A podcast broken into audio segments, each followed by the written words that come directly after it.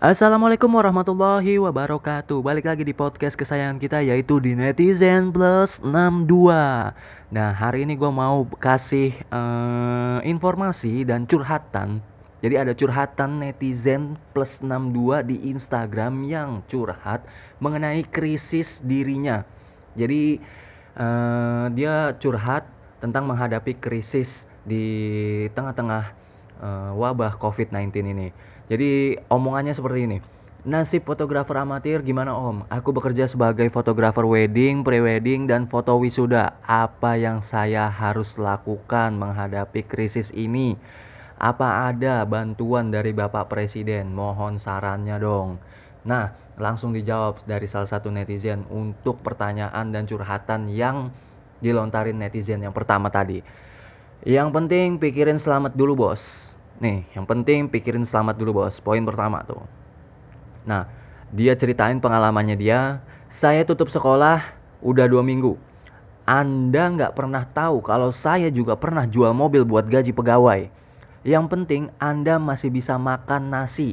Tuh, poin kedua. Di Cina saat corona, teman saya tinggal di sana makan hanya bisa sekali selama hampir sebulan. Tuh, yang ketiga poinnya. Jadi nanti setiap poin gue bakal jelasin eh, supaya teman-teman juga bisa apa ya belajar juga. Sikapi dan jalani ini semua dengan rasa syukur dan minta kekuatan dari Tuhan. Tuh. Yang keempat. Oke, yang pertama. Yang penting pikir, pikirin selamat dulu. Itu nomor satu. Pikirin selamatnya dulu.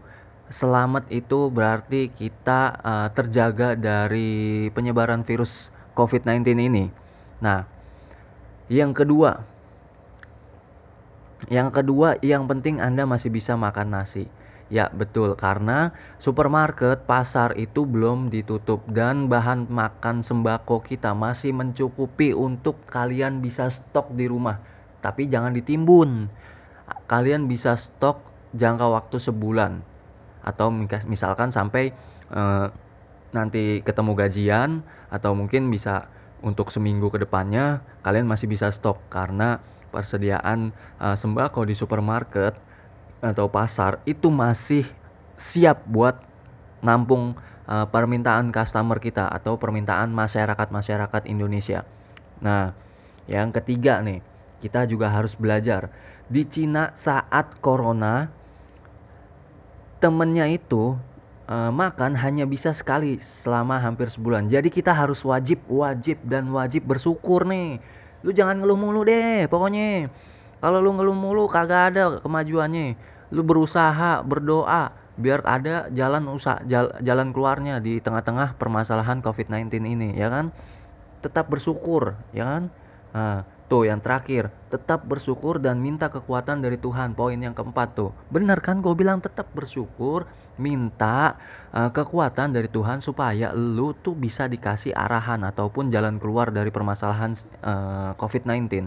Jadi uh, cukup lah ya uh, teman-teman netizen yang memang sedang krisis dan nggak tahu harus melakukan apa, kalian tetap stay aja di rumah dan kalian harus melakukan hal-hal positif dan berdoa pastinya supaya kalian diberikan jalan keluar dan wabah ini bisa berakhir dengan eh, hikmahnya. Jadi informasi ini sangat menurut gue sih sangat-sangat eh, berharga buat gua dan teman-teman netizen yang mendengarkan podcast inilah ya. Oke, selanjutnya informasi datangnya dari netizen Instagram juga. Nama bayi lahir uh, di saat pandemi COVID-19. Nih, nama-nama bayi yang lahir di saat pandemi COVID-19. Jadi ada rekomendasi dari netizen Instagram bahwa uh, teman-teman bisa ngasih nama bayi yang ada di bawah ini nih. Jadi gue sebutin Irene Corona tuh yang pertama, Aprilia Karantina tuh yang kedua, Ferdinand De Tolino yang ketiga, eh yang keempat, Ivone Distancing yang kelima, Ari Sanitizer. Yang keenam, Rexi Maskerina. Yang ketujuh, Irene Kofidawati. Yang kedelapan, Permadi Lockdown. Yang kesembilan, terserah. Terserah lu. Terserah lu mau ngasih nama siapa, terserah lu. Nggak mesti pandemi COVID-19 juga disangkut-sangkut paut, disangkut-sangkut pautin ke sana, nggak nggak mesti. Tapi kalau misalkan lu bingung nyari namanya, tapi lu pengen eksis, ya udah lu namain aja tuh. Kalau anak lu perempuan Irene Corona tuh. Bagus tuh. Kalau nggak Aprilia Karantina. Tuh si April di karantina terus tuh. Siapa yang punya nama April ah apa yang punya nama April? Ferdinand De Tolino tuh kalau punya anak laki tuh recommended banget tuh. Ferdinand De Tolino kalau dipanggil Dinan. Ya kan? Kagak nyambung. Oke kalau misalkan ada eh, teman-teman di rumah yang punya anak laki bisa dinamain Ari Sanitizer kalau dipanggil Aris. Aris. Ya itu Ari lah pokoknya. Rexi Maskerina itu bisa cowok bisa cewek ya kan? Irene Kofidawati itu bisa ke perempuan. Parmadi Lockdown. Panggilnya Lockdown. Ntar kalau disamper sama temennya don don don don lockdown main yuk. Aduh gak banget. Kalau dipanggilnya permadi kepanjangan kebagusan juga sih. Permadi per per per per per per ha gitu kan. Nggak oke oke oke oke. Lanjut lanjut lanjut di informasi selanjutnya. Masih datangnya dari netizen Instagram. Jadi ada beberapa pengetahuan buat teman-teman di rumah bahwa kucing juga eh, memiliki rasa sakit bahkan bisa cedera otot karena eh, mengangkat kucing dengan cara tengkuk lehernya diambil ya kan? Biasanya kan kalau kucing dari kecil tuh diangkat sama indukannya itu di tengkuk lehernya ya kan? Nah kalau udah gede lu jangan lakuin hal yang sama waktu dia masih umur tiga bulan dua bulan. Jangan lu lakuin hal yang sama. Karena eh, semakin besar tubuh si kucing dan dia juga punya berat badan itu kalau lu lakuin hal yang sama diangkat dari tengkuk lehernya itu malah bisa bikin cedera otot bahkan ya nyiksa lah hitungannya ya kan? Cedera otot. Eh, mohon maaf banget buat kucing gua yang gue juga masih ngalamin hal kayak gitu masih ngelakuin kayak gitu. Jadi gue mohon maaf banget dan gue baru tahu ini informasinya. Jadi buat teman-teman di rumah yang punya kucing yang udah dewasa jangan sekali-kali kalian angkat di tengkuk lehernya lagi ya. Karena kucing yang sudah dewasa mudah mempunyai berat badan. Jadi kalau misalkan diangkat dari tengkuk lehernya itu malah yang ada bisa-bisa sampai cedera otot. Waduh bahaya banget ya. Maafkan gua ya. Maafkan maafkan maafkan dan maafkan. Karena gua nggak tahu. Kalau gua udah tahu eh, informasi ini ya gue nggak bakal ngulangin lagi. Oke lanjut informasi selanjutnya pengetahuan hypnic jerk hypnic jerk ini sebuah rasa kaget atau efek sensasi seolah terjatuh saat tidur terjadi pada tahapan polisomnografi Nah, ya kayak gitulah. Soalnya gue juga baca kan, baru baca. Nah, kalau misalkan salah pengucapan ya gue mo- mohon maaf banget. Eh, sebelum masuk tahapan mimpi, hampir 70% orang di dunia telah mengalaminya. Ada yang pernah ngalamin nggak?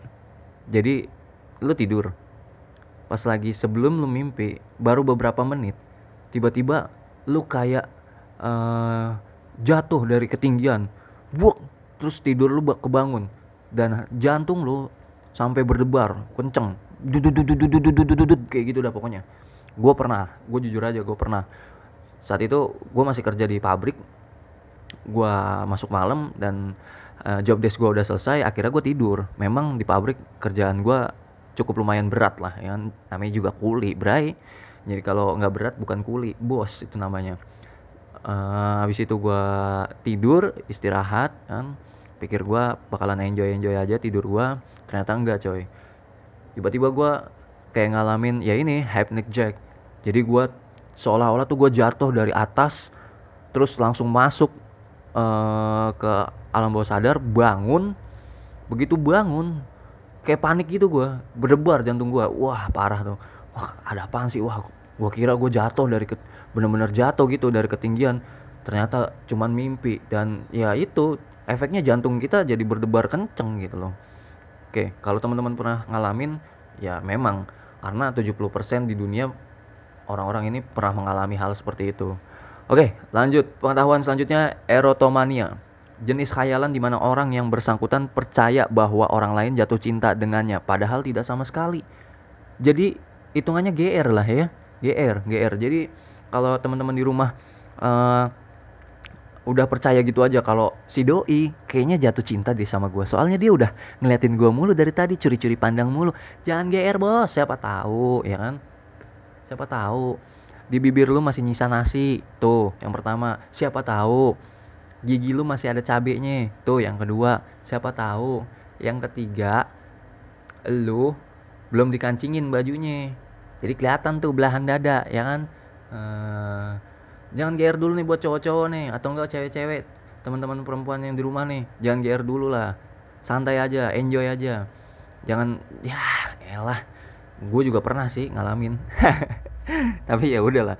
Kalau buat gue sih ya enjoy enjoy aja bodo amat lu mau suka sama gue juga alhamdulillah enggak ya udah nggak apa-apa ya terserah lu itu mah oke terima kasih pengetahuan dan ilmu yang sudah ada dan sudah gue kasih Terima kasih juga buat teman-teman yang sudah mau mendengarkan celotehan gue di podcast Netizen Plus 62 ini. Semoga bisa bermanfaat buat teman-teman di rumah. Dan kata-kata terakhir akan gue berikan yaitu kata-kata bijaknya, diam tak akan menyelesaikan masalah. Tetapi diam juga tak akan menimbulkan masalah. Jadi Anda pahami sendiri kata-kata bijak saya yang barusan saya selontarkan untuk teman-teman di rumah. Oke? Akhir kata, wassalamualaikum warahmatullahi wabarakatuh. Sampai jumpa di podcast-podcast selanjutnya.